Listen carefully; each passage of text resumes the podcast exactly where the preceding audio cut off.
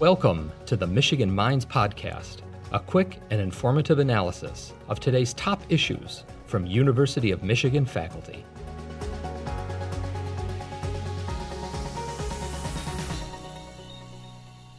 I am the Senior Project Manager at the Economic Growth Institute.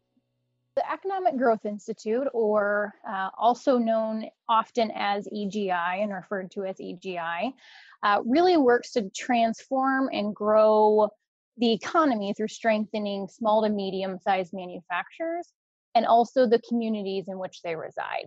You know, both of those parties work hand in hand without a strong economy, manufacturing supply chain struggle, and vice versa. So we work to benchmark best practices uh, from the public, private, and academic sectors and share those best practices really through our presentations. Most of our presentations are given through one of our federal or state operated grant programs.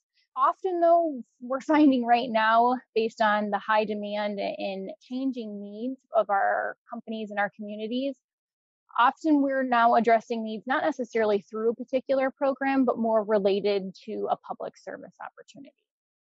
And really, with every educational session we hold, whether it's webinar or present or um, seminar format, we really work to not only educate the companies and communities we're working with, but also to connect them to resources. So, through our seminars and our webinars, we really work to educate them on particular topics that are of interest to them but we really find the power in arming them with critical tools and resources to move forward with implementing whatever it was that we were educating them on. So, really, at the core of our mission as part of the university is education. And over the past few years, we've really found that through whether it's a primary or secondary research project we're doing in our engagements with companies and communities, we learn a lot of really great practices and we're a great bridge between the university and also this company community ecosystem to teach them about relevant topics and benchmark these practices that we're learning about and, and bringing them out there into the market but it's also critical that we educate on this partic- these particular topics to keep our economy and the supply chains in which these companies really work to foster and develop so, some of the topics that we focus on are based on our programs that we're running at a particular time. So, for example, right now, we're running the Defense Cybersecurity Assurance Program out of the Institute here, and we focus on cybersecurity awareness for small to medium sized businesses. More recently, though, some of the topics have really taken a different shape uh, than we had ever anticipated or planned due to the needs of COVID 19 and the business challenges they're facing today. We've worked to address short and long term recovery strategies through our Great Lakes Trade Adjustment and Assistance Center, and also reopening and sustaining business operations practices. And this was broadcast widely through all of our Institute channels. Regarding how we actually benchmark the best practices that we share, it can be done through a variety of means. We often conduct formal research projects, which is one way in which we collect this data to analyze these best practices. But more often than not, most of our federal and state operated grant programs start with a deep dive engagement that our project management team does with the company or the community that they're working with. Our project management team consists of experienced professionals. Most of them have lived the life of business professionals or community economic development professionals. And we really understand where the needs and the challenges are that face the clients and the companies that we work with. Throughout these deep dive engagements, where we look at all aspects of their organization, we develop a trusted history and become trusted advisors to these individuals.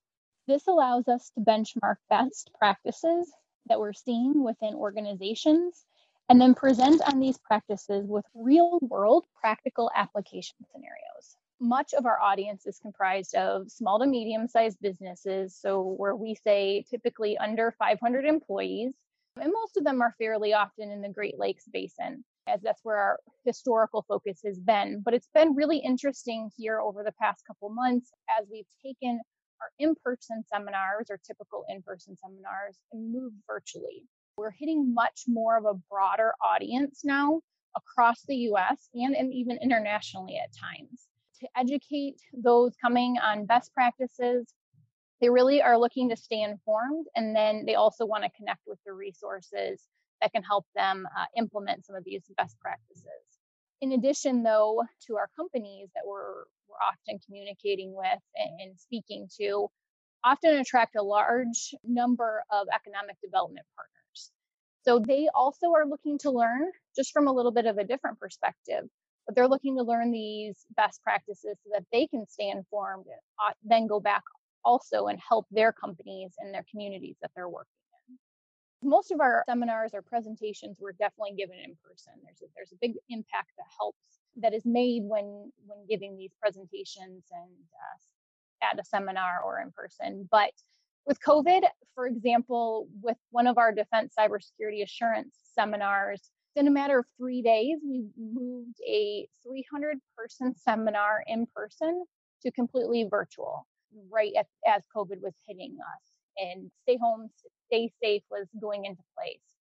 So it went off smoothly. And with the great access we have to technology through the university, these once in person seminars are, are now being delivered virtually. Obviously we have to modify. We don't want somebody to sit there for eight hours and uh, listen to us via their computer.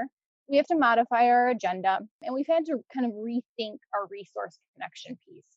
It's not the same as having 10 tabletops for individuals attending our seminars to be able to walk up and talk to those resources so through the development in creativeness where we've created different resource guides and re- real-time interaction via the web-based platforms we're using we've really been able to find a well placed way to execute these seminars now, even virtually.